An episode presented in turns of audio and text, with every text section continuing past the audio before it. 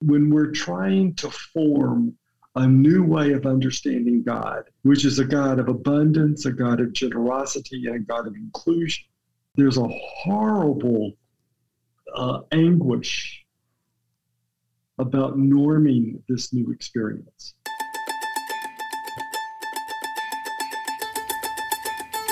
They tried to brand your skin. They tried to take your.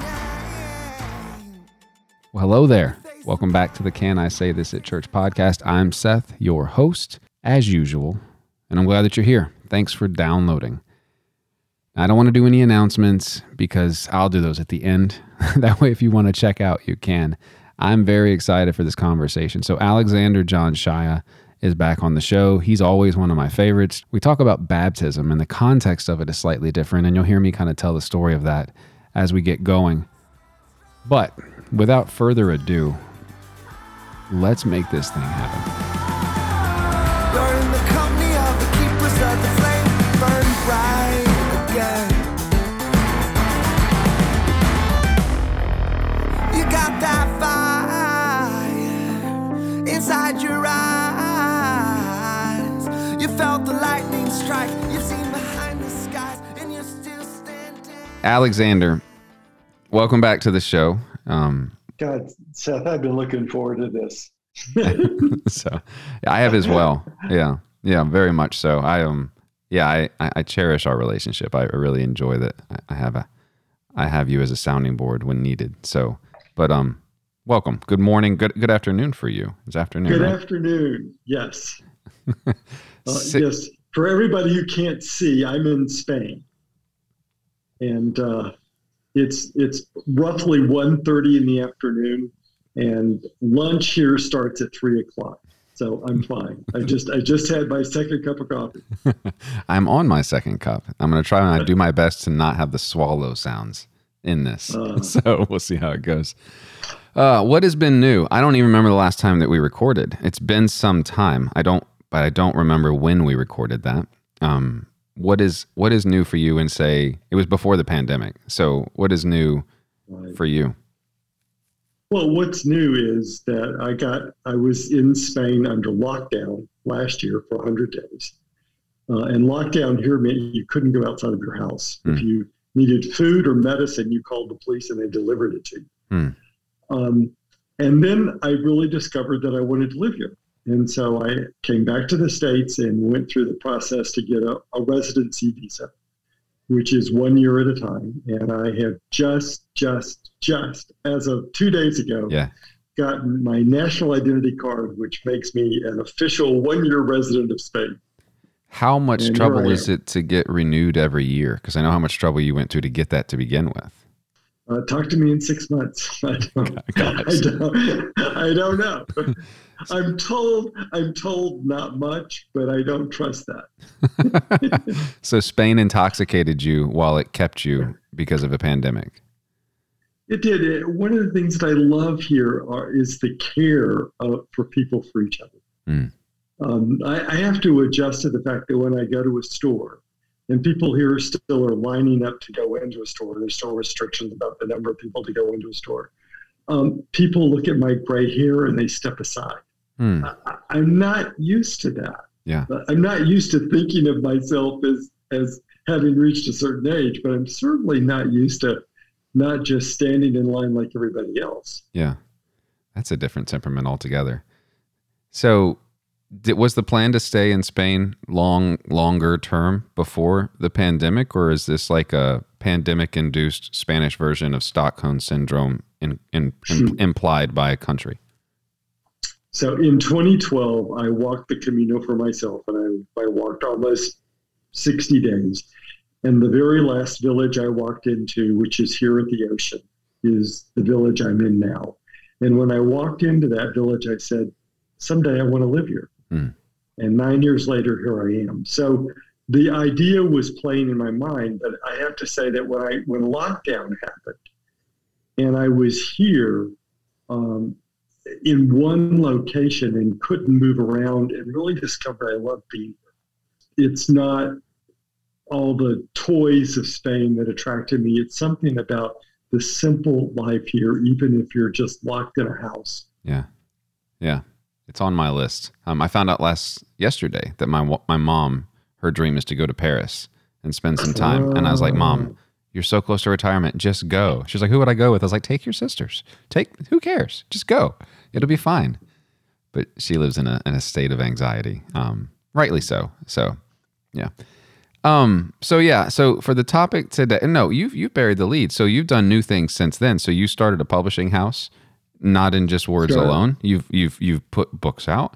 Um, like Yes. so yeah. Talk a bit on that because there's a lot going on.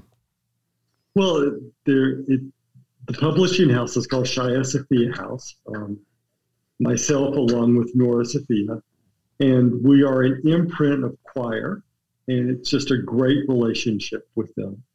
And so our niche in in Quoir is that if you have a book that touches upon transformation, upon some in the wide avenue of transformation, uh, we'd love for you to consider us as as your publishing house. Yeah, I've read So that I think one, maybe two of your books in that in that house, and and yeah, it's a good, it's a good flavor. It's a different, it's a different flavor, and I enjoy it. I enjoy it. So I didn't want to bury that lead because that is a huge thing, um, and you didn't it, bring it back. it is it, it is a huge lead. And the other thing is that last December I released a provisional copy of my book on the 13 Days of Christmas, um, and I'm now tr- pushing to see if I can get a final edition out this year. What's that got to be done by April, September to get everything bound and printed and shipped and where it needs to be? Yeah, probably August, and so we're right. I'm right on the razor's edge at this moment. Mm, I said April. I meant August. I get mixed up with the two that are A's, but I said April and September. But yeah, yeah. I mean, I just I, I, I leave the middle of August to lead this year's Camino, which Mm. for so long we weren't sure was going to happen. But yes, in fact, uh, the Camino this year of 60 days is moving forward, and we're now accepting applications for Camino 2022. That's full. That's cool. That's good. Yeah. A while back, I remember the night that it was. I sent you a message in in Messenger, and it talked about a, a conversation that I'd had with my daughter because someone had said something about baptism, the way that you know eight and nine year olds do with a with with a different understanding of God, which is totally fine. And um, you had responded with the history of baptism. There are just few people think they know as much as they should, and you wish that theologians today would really research early Christianity's use of the ritual and how it's different from today. Which, for those listening, you should go back to the first first time I spoke to you. I remember when we talked that time. It was close to Lent, and you're like, "I'm not prepared to talk about Easter because of this, this, this, this, and it's pageantry, and it's it's it's it's not what it was." And I was like, "Time out. Can we go ahead and schedule a second one?" And so this one gave me a similar feeling where I'm like, "I don't, I don't know anything about the history of baptism. I I don't, and um, I know my thoughts on it, but it doesn't mean that, that there's any context there.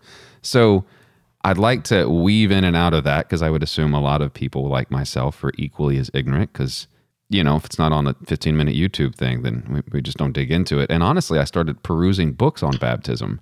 And outside of like Reformed theology, there doesn't seem to be a lot on baptism except for a couple cursory surveys of the differences between immersion and sprinkling and all this different stuff. So there's a lot there.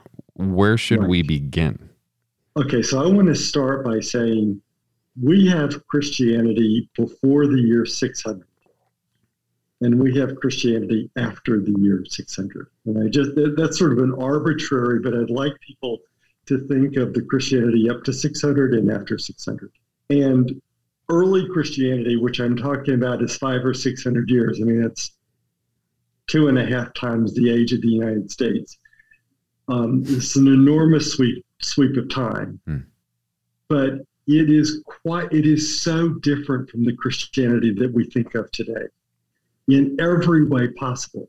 But I, I just I, I can't emphasize enough that I mean I I think of the golden years of Christianity as being the second, third, fourth, fifth centuries, where we were doing something that was unheard of in human history. And I really mean this, and I, I don't mean this to be uh, uh, to downplay or make any other religious tradition second class, not at all. But Christianity was the first tradition that said it no longer matters who your mother was, no longer matters your bloodline, it no longer matters your economic status, it no longer matters whether you're free or slave, it no longer matters what part of the world you were born in. We've got a table and you're welcome to come and to sit at that table as a brother and a sister with everybody else at that table. Now, if we think that that's a radical idea even today, go back 2,000 years ago. And I love my Lebanese tradition. Hmm.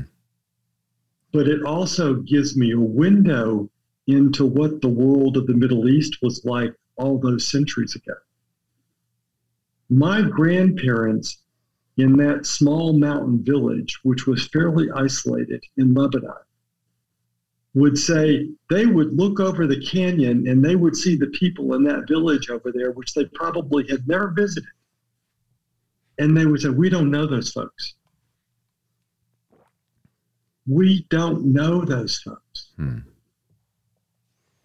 As, as much as we think about what what the shape of an alien, quote unquote, alien is going to be when they make themselves known. I mean, it, the idea of in the Middle East 2,000 years ago was every city, every village was its own. Yeah. And and they would extend hospitality to the traveler.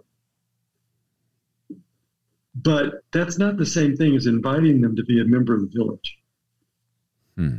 And, and along comes Jesus the Christ and early Christianity. And we throw open the doors and say, oh no, we're, we're not just inviting people, we're not just extending hospitality. We're inviting you to come and be a member of the family from all the world's diversity, from all the different thought systems and ideologies and philosophies and male and female. Yeah. And I believe verities of sexual orientation, et cetera, et cetera. All of that we're inviting to the table as a brother and sister. Okay, but here's the kicker. It's great to have the vision of a table where people can sit as brother and sister. But how do you create the behavioral changes and the attitude changes that make that not just an idea, but make that an ongoing practice. That's where baptism comes in. Because before 600, before the year 600, baptism was not about membership. Baptism, for the first eons of Christian history, was equal to what today we call ordination. And in fact, today's ordination rite is the old baptismal rite before 600. Hmm. Because we took seriously the idea that we were a community of priests. And certainly the first step is to come into a relationship with Jesus Christ. Yeah. But that's just the first step, and that's not what baptism was. Baptism was you come into that relationship, you accept the rigors of learning how to live pan tribally with all these people who are not like you, and how to develop communion out of that. And you learn and commit yourself to your talents to give those to your family and to your community and to the wider world. And when all of that is done, then we baptize you. Then we pour the water. Huh. I've never heard the thing of uh, juxtaposition between ordinational rites and, and baptismal rites. So, what does ordination look like in the first 600 years versus so, now? Because that's that's right. not, yeah. Right. So, ordination was a very small step. So, you've got a community which is formed deeply formed in the practices of being a communion at table. You know, they, they're, they're formed in a relationship with Jesus the Christ. That's a given. And then secondly, being a communion at table. And then thirdly, that you also understand what your talents are and your gifts that you have to offer to each other in the world. The priest is a small step forward as we understand that this individual or these individuals have the talent of convening such a group of people at table. They actually are the priest to the priests. Hmm. Okay. But the whole equation shifts because we don't have somebody as we do today. I'm, I'm not saying that, that this is a less than, but in the early church, you don't have somebody standing up giving a sermon on Sunday. The community is obligated to prepare themselves to share the word at that Sunday gathering with each other. And there might be one or two people who are going to speak reflections that other people will will uh, share yay and nay and back and forth. Because remember, all of this is being built from the Jewish experience of Shabbat. And on, on Shabbat, you've got one person who gives a reflection, but you've got the community who argues about it. and, and, I, and I really mean that arguing because that's an essential part for the Jewish people. No one person knows the truth. The truth is relational. And you need to have a whole range of people in the room so you've got different perspectives about what's being shared. Mm and that my passion about what I see evokes your passion about what you see. Not that my passion should be the way you understand, but use the energy of my passion to understand it in a very different way for yourself. So, the way that you're describing that to me, so I happen to go to a Baptist church, but one of the things our minister says all the time is, you don't have to agree with me. I'm going to paraphrase him. You don't have to agree with me because Baptists believe in the priesthood of all believers. So, just do the thing. Just do the thing. It's it's totally fine. Um, but it also sounds almost like a so so for someone pre 600 to baptize someone is that a subversive act against the religious leaders of the day like is it would if you were like a, a rabbi or or whatever in the day and you're seeing other people do this and then assume a, a form of authority over what a word of God is. Um, is that subversive? Is it heretical? Is it like what is for contextual purposes? Like what would that be? And are you talking about governmental or religious? Uh, well, I think most Subversion. religions. I think religions operate often like a government, but um, not so much yeah. against like against like Rome or or something like that, but more so against like um, you know, like against the the priest in the temple, um, in the in the Sanhedrin and that type. You know what I mean? Like, would would they have looked at that and be like, no, what do you? No, you don't get to say anything. You haven't been trained. You don't get to just go in this water and now you get to. Is it is it subversive at all, or would they not care? Well, so so now you're. I need to make a further discrimination, which is um, to remember the year 325. Okay. So we've got Christianity up to 325, and then we've got 325 to 600, and then we've got after 600. Okay. In 325, when the legal persecution of Christians ended and Christianity then became, quote unquote, the state religion, the tradition began to take on some of the trappings of government. And as soon as you begin to take on some of the trappings of government, you begin to develop sort of an in group and an out group. And when you have an in group and an out group, you have an enormous amount of fight and, and disagreement. So, so you don't say. The, quote, quote unquote, the fourth, the fourth century is known as the heretical wars. And basically, um, what that meant is, is that Christianity was trying to figure out what's the wide middle I, I, like to think of Christianity in the fourth century as like somebody on the pommel horse at the Olympics. Um, how far can I bend to the left, and how far can I bend to the right without falling off the horse? Hmm. That's what the that's my image for the heretical wars is. You know, on one hand, um, Christianity said you can't say that Jesus was just a good person. And on the other hand, you can't say that Jesus was just God. It's like how you hold that Jesus was both human and God together is a wide range, but you've got to, but Christianity's got to stay in that wide range Hmm. and not fall off one way or the other. Yeah. But during that time, there was an enormous amount of argument. I oftentimes use the phrase that I learned when I worked out in the bayous of Louisiana.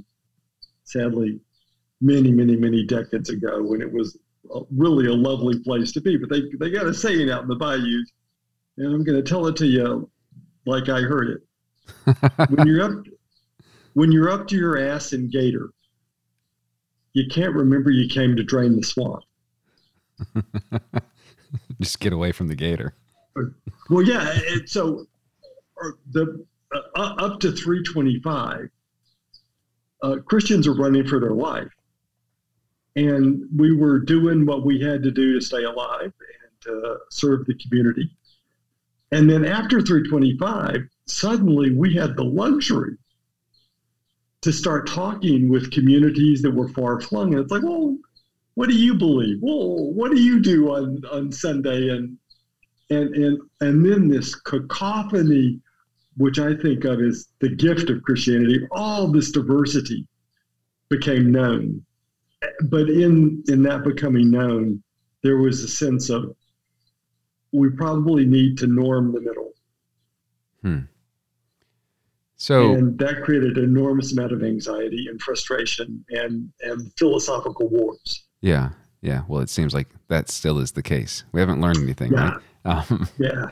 yeah. I was listening to a podcast the other day, um, which I become addicted to. That I don't feel like advertising here, but I can tell you later if you want. And in it, it's a historical podcast, and um, Yeah. he's like the only history I've come to uh, realize is true is humans don't learn anything from history. We just read about it. But he's like, that's the only thing that I've come to see is true. So pre, you know, John the Baptist and and Jesus, it, it feels like because there, there seems to be a baptismal rite in the early church, but it seems to be more of a cleansing, like a like, like this is a ritualistic, repetitive. Do this, do it again, do it again. Laid with my wife too close to menstruation. I'm gonna do it again. Somebody passed away. Do it again. But that doesn't appear to be the way that it seems to be afterwards. You know, the way that Mark talks about it, John talks about it. Uh, you know, the way that it's written about in Matthew, where it becomes a, a thing. So, is this even the same thing, or are they two different baptisms? Like There are two different baptisms, and, and this is you know just when we're reading the scriptures and we see the word baptism, there is almost nowhere in the scriptures where that word relates to what the second century Christians developed. So first of all, let's remember what John the Baptist is doing is not Christian baptism. He's not baptizing Jesus into being Christian. He's offering the Jewish ritual of a mikvah bath, which is something that you can repeat over and over as a cleansing of oneself and a and an offering of oneself deeper to God. Mhm. And the radicalness of John is many many people in those days are Jew are doing the Jewish ritual of baptism, which because at that point Judaism had taken on a lot of Greek uh, language, it changed the the ritual's name from a mikvah bath to baptism, and then 300 years later they changed it back to mikvah to make it clear that Jewish mikvah was not Christian baptism. All right, but John is baptizing people by taking them down into flowing water, the Jordan River. Everyone else in those days, and there are many, are doing baptism in the synagogue in a stone vessel with a with a, a firm floor on. Mhm. What is so upsetting about what John is doing is that John is taking people down into the element that the Jews considered as potentially the place which was the door to Sheol Hmm. and where the demons lived. Hmm. Flowing water to the Jewish people of the first century is an anathema, it's a taboo. You don't want to go near flowing water. You want rainwater, you want well water, but and, and look at the Psalms, always praying for still water, Hmm. but not flowing water. And why was that? There's two reasons for that. First, if you know the the flood story, Well, we, we think of the flood as the vault over the earth opening up and waters coming down. True. But if you read the text closely enough, you realize that the text says, and the vault underneath the earth opened and the waters came up. They came from both directions and Mm. wiped everything away. Yeah. So when the Jews see flowing water, they're like, well, we can look up at the sky and make pretty sure that the vault overhead is firm, but is this is the vault cracked? If I go down into flowing water, am I going to go out through that flowing water into Sheol? Hmm. Place of deep, deep, deep, deep anxiety. Huh. And even if you if you read the text about coming out of Egypt, and you know Moses is standing there, and Yahweh uh, removes the waters. The text says like a wall of water to the left and a wall of water to the right. And then what does it say next? And the Jews walked on dry land. The Jew, Jewish people of that time had tremendous anxiety about flowing water. They wanted their feet on dry land. Hmm. So when John the Baptist doesn't do the Jewish ritual back in the synagogue with a firm bottom, but is inviting people to go down into a place which is which they think is treacherous and dangerous. This is a whole new level of committing yourself to God. Hmm. And he's upsetting the religious authorities who are like, well, who told you you could do this? where, where, John, where did you go to get the temple's good housekeeping seal of approval? Good housekeeping silver. Well, yeah. Yeah. Again, again, not not that he's baptizing, but that he's he's using flowing water, which is why early Christians, and we, we've totally lost this sense, why early Christians used flowing water to baptize was not because it was clean water, but because it was treacherous Hmm. you go down into a place unlike a, an emotional or spiritual death to live through that place and be raised by the power of God to live a wider life.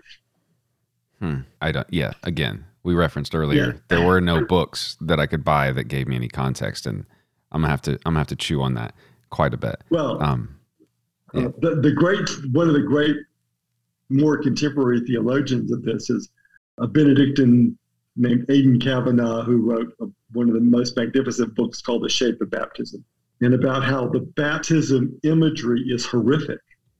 I'm gonna buy that. and he and he reminds us that our that our the, that in the early centuries, um, our ancestors said to us to look at the baptistry, baptistry you should be horrified, Hmm. because only with the eyes of faith would someone look at such horror and see new life. Hmm. Yeah, I'm gonna buy that today. I think that's two books that you've made me buy this month, and it's July. It's it's like July. It's like July 8th, and I'm already at Yeah. two. Um. So zooming forward, then Yeah, yeah. to today, how actually no another question. So if John was just taking people into the synagogues on the sly when people weren't, would it have been as subversive, or would it have been would it have been just respectful? Would it have had any similar form of power, or would they have not? Like, you know what I mean? I hope that question makes sense. Well, yeah, I mean, I, I, no, I don't think it would have that the, the power at all. Hmm. Many, many, many people were leading Jewish people through a ritual of bik- uh, mikvah bath, A- as every synagogue today has a place for a mikvah bath. Um, and so we have to constantly, when we're reading the scriptures, and, and now when I translate the scriptures, I stop using the word baptism because it's not it's not baptism as we understand it in Christianity. It's a mikvah bath. Jesus is going down into the Jordan and receiving a mikvah bath from John. Yeah. I kind of like I kind of like the picture thinking of baptism that way as entering a a live source and leaving a live source alive Mm. or entering a stale source and leaving the same per- you know just leaving wet. Maybe that's an oversimplification, but but yeah, I kind of like I like that. Time for a quick break. I'll be back in like a minute. Hang tight. We seem way too young to be this old. So many songs still left unsung, stories remain untold. But summer's come and gone, and the wind is cold. How did it get to be so late so soon? Flowers seem to fade before they even bloom. Time is never running out, and moving on. I can't find a way to slow it down when it's gone, it's gone. Did I let it slip away? So, zooming forward to today, we've got 800 ways to baptize people. Like we baptize babies, we baptize, we sprinkle babies, we we dunk babies. We we don't do that. We have believers baptism. We have whatever the Presbyterians do, whatever the Methodists do. I can't remember. So, how did we get here? Like, because baptism means 20 different things to 20 different people. It's like trying to define the word evangelical. It means different things. So let's go back again to this, you know, for, for easy speaking sake, the date of 600. Okay. The Germanic tribes of Northern Europe have swept down to the outskirts of the city of Rome, and they are preparing to sack the city the next day. And the Pope, and in this moment I can't remember which Pope it is, goes out to meet them and makes uh, a tremendous bargain with them, which saves the city of Rome, saves thousands of lives. But here's what happened He said to them, If you will allow yourselves to be baptized, and promise then after you're baptized to go through the process of accepting the disciplines of Christianity. We'll give you the keys to the city. Hmm. No bullets fired. Well, there weren't any bullets, but No. So in that moment, the whole of baptism being a preparation for the priesthood at the table of everybody. After that moment, it became a, a, a, ritual of first profession of membership with the promise that I will further develop myself. And what happened is now we have two different levels of people at the table. We have the people who have gone through a deep personal transformation and understand their relationship with Jesus, have accepted the practices, have exhibited the grace of the practices, and know their role that they have to give the community. And then we have other people at the table who have simply promised first membership. Well, now we have a cultural moment happens, and that is the whole of the Roman Empire is gone. Much of Northern Europe is in chaos, and the church becomes the school, the police station, the hospital, the community center, the everything. Education is very limited it said that probably most priests were simply the only person in the village who could read and write a little bit. Hmm. And everything in Christianity became the priest gets formed a little and everybody else gets formed a very little. And you begin a stratification, which ultimately ends the community, the, the true community the priesthood at the table. so there's no inherent. I want to try to say this without a weight of offending anyone listening. It might not be possible. So many of my friends believe that without baptism, there is no being with God after we're done breathing. But that doesn't seem to be any of what you've described. Um, enough so that some people, you know, will, will baptize infants who aren't making a commitment to try to better themselves in a spiritual way.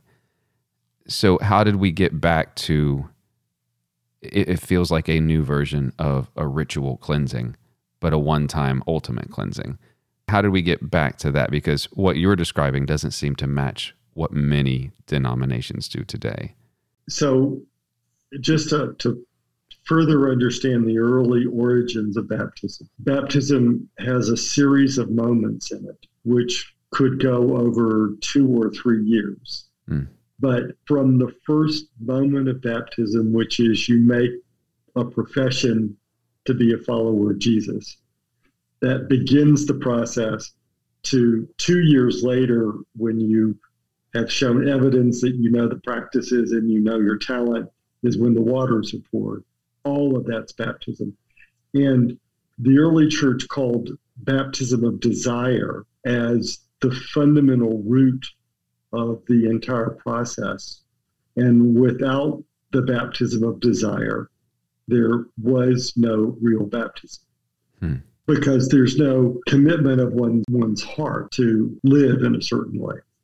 The early church also understood that there was no need, spiritual need, to baptize an infant.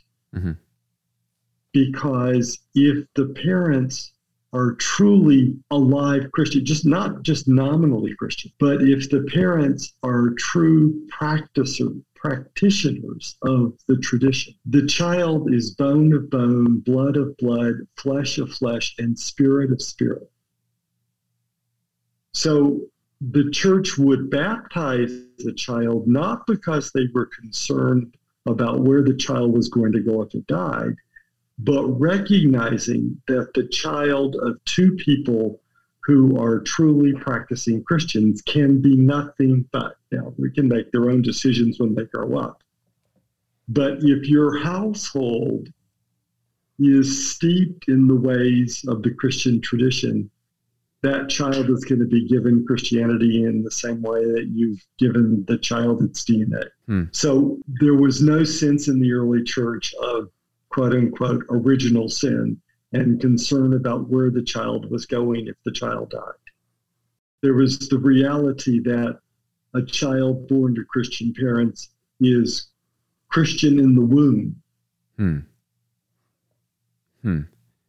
So I might be stretching this way too far, but I saw a joke the other day about John Piper and Abraham Piper.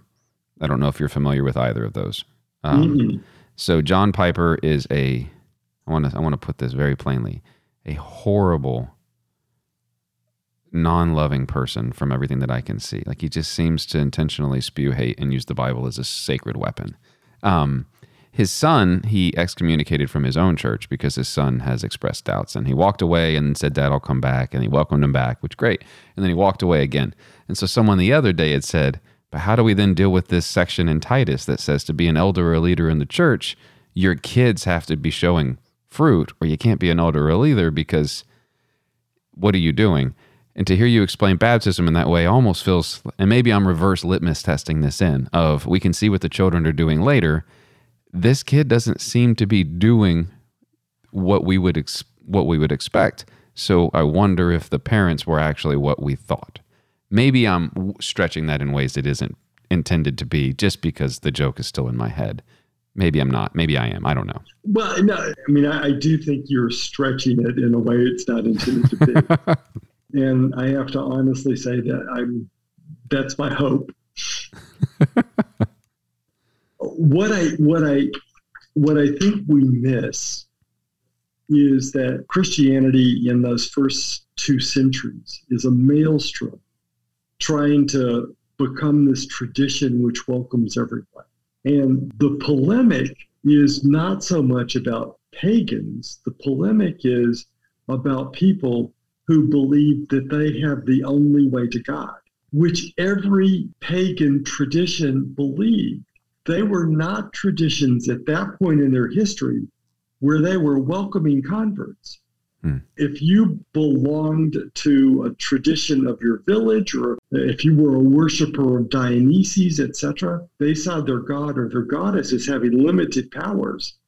Why the heck am I going to ask my god or goddess to be your god or goddess? That's going to diminish what they have for me. Hmm.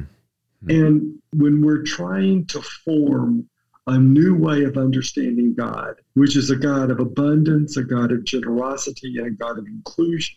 There's a horrible uh, anguish about norming this new experience.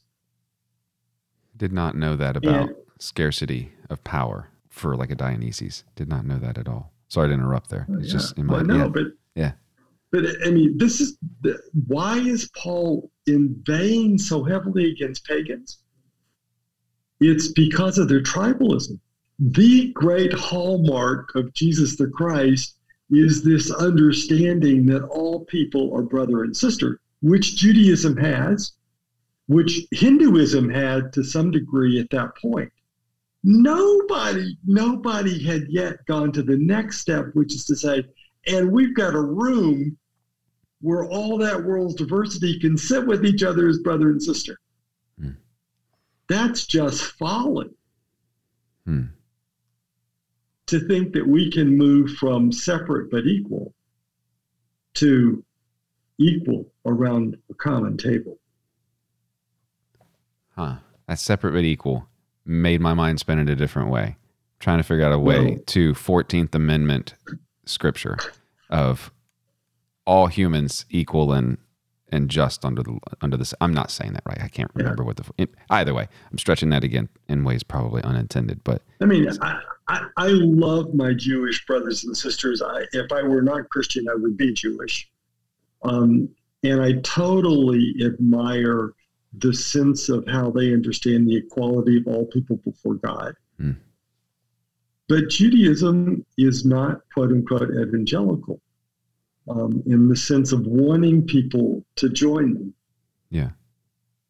Yeah. Yeah. There's no proselytizing. And, right. Yeah. Which Christianity is one of the first quote unquote proselytizing traditions because we understand that all humanity can sit together as brother and sister. But it can't just be an idea. It's got to be a practice that we learn how to do. And that was an essential part of the long preparation of baptism. Hmm. Hmm. Hmm. I want to shift gears. Which no, no, go ahead. No, no, no. Which what? Yeah. Well, I mean, which which I think is the the piece of Christianity that we have um, that we have lost today. Um, we have lost the ability about how to hold diversity of ideology, diversities of theology, diversities of of socioeconomic condition, diversities of sexual orientation, etc. And and and we are trying to make churches that are ideologically the same mm. rather than saying we are the place where diversity can learn to be brother and sister. Mm. Yeah, I'm glad that you went going. I'm glad, glad that you kept going. Yes. Um, yes. Amen. 100% of that. Yes.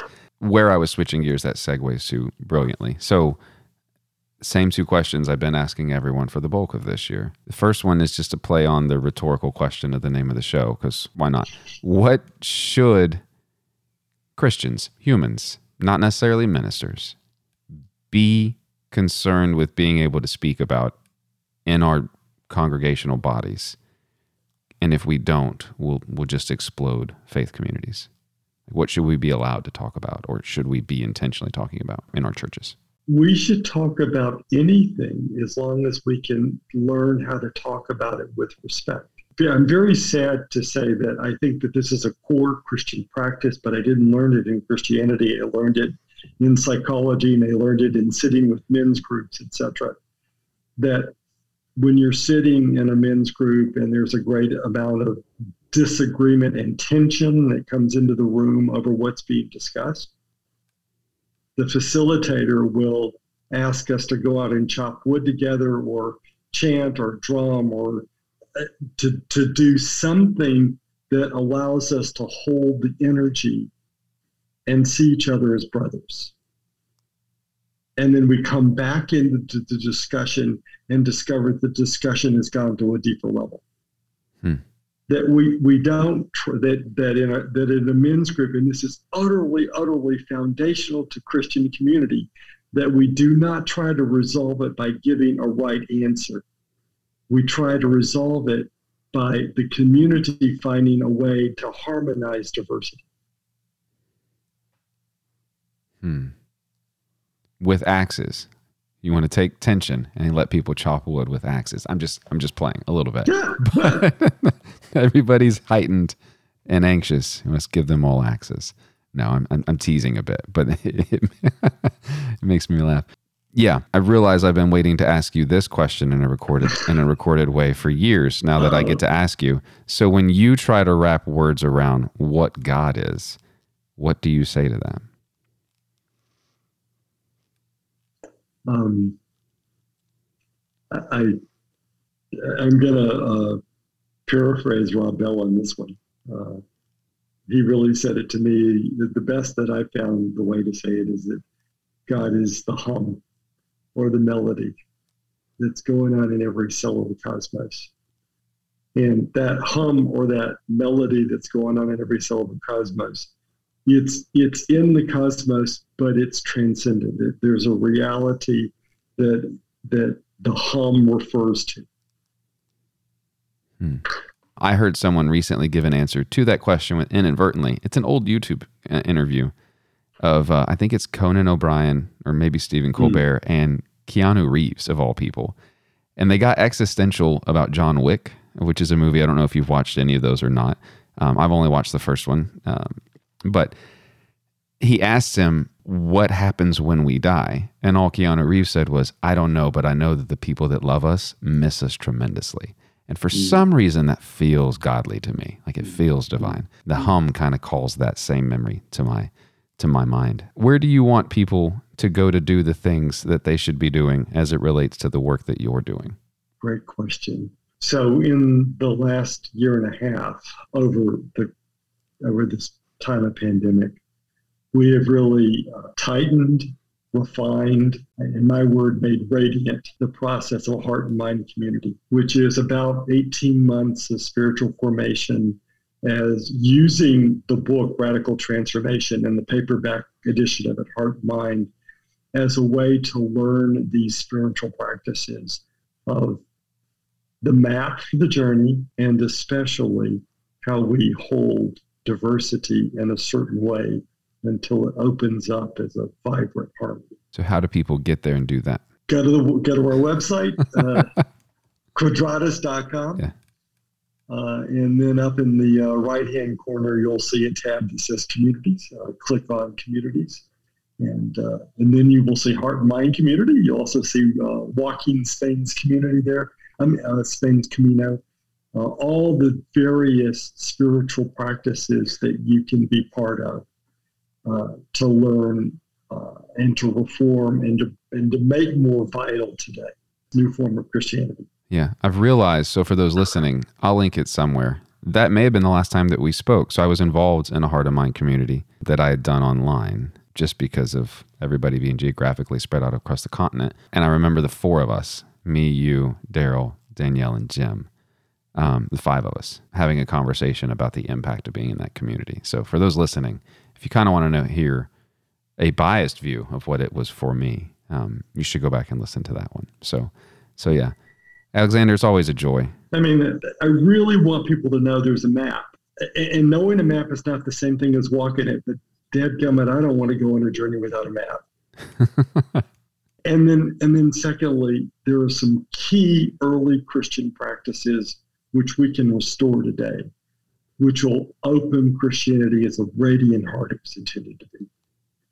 And if any of that touches you, please go to the website, look at what we're doing, find it through us, find it somewhere. But Christianity is in better shape today than it's been in a couple of hundred years, and it's only going to get better. My friend, I have enjoyed your time, my morning, your afternoon, very much so. Thank you so much for coming back. Appreciate it. Uh, always, Seth. Thank you.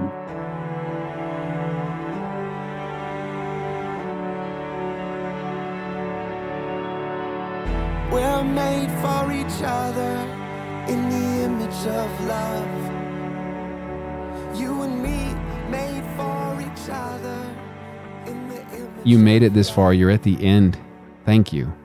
Now, the show is produced by the patrons of the show, a little bit by the ads, but mostly by the patrons of the show. And I wanted to welcome Meshi Michelle there to the community. Thanks for being here. Over the last few months, we've lost a few patrons, but it looks as though it's because cards have expired. So if that's something you still want to do and you're like, huh, I haven't seen any of the emails yet in a while from the show, check on that. If you are able, join in, jump in over there, be part of the community. I would be ever thankful. If you can't, I get it. Times are tough for a lot of people. It's a crazy world that we live in. Just share the show on social media, but just send it out. Let me know how things are going. And maybe share one of your favorite episodes. It's one of the best ways that the show can grow. Either way, I'm glad that you listened today. A special thanks to Remedy Drive for the use again of their music in this week's show. I will talk with you in a week. Be blessed, everyone.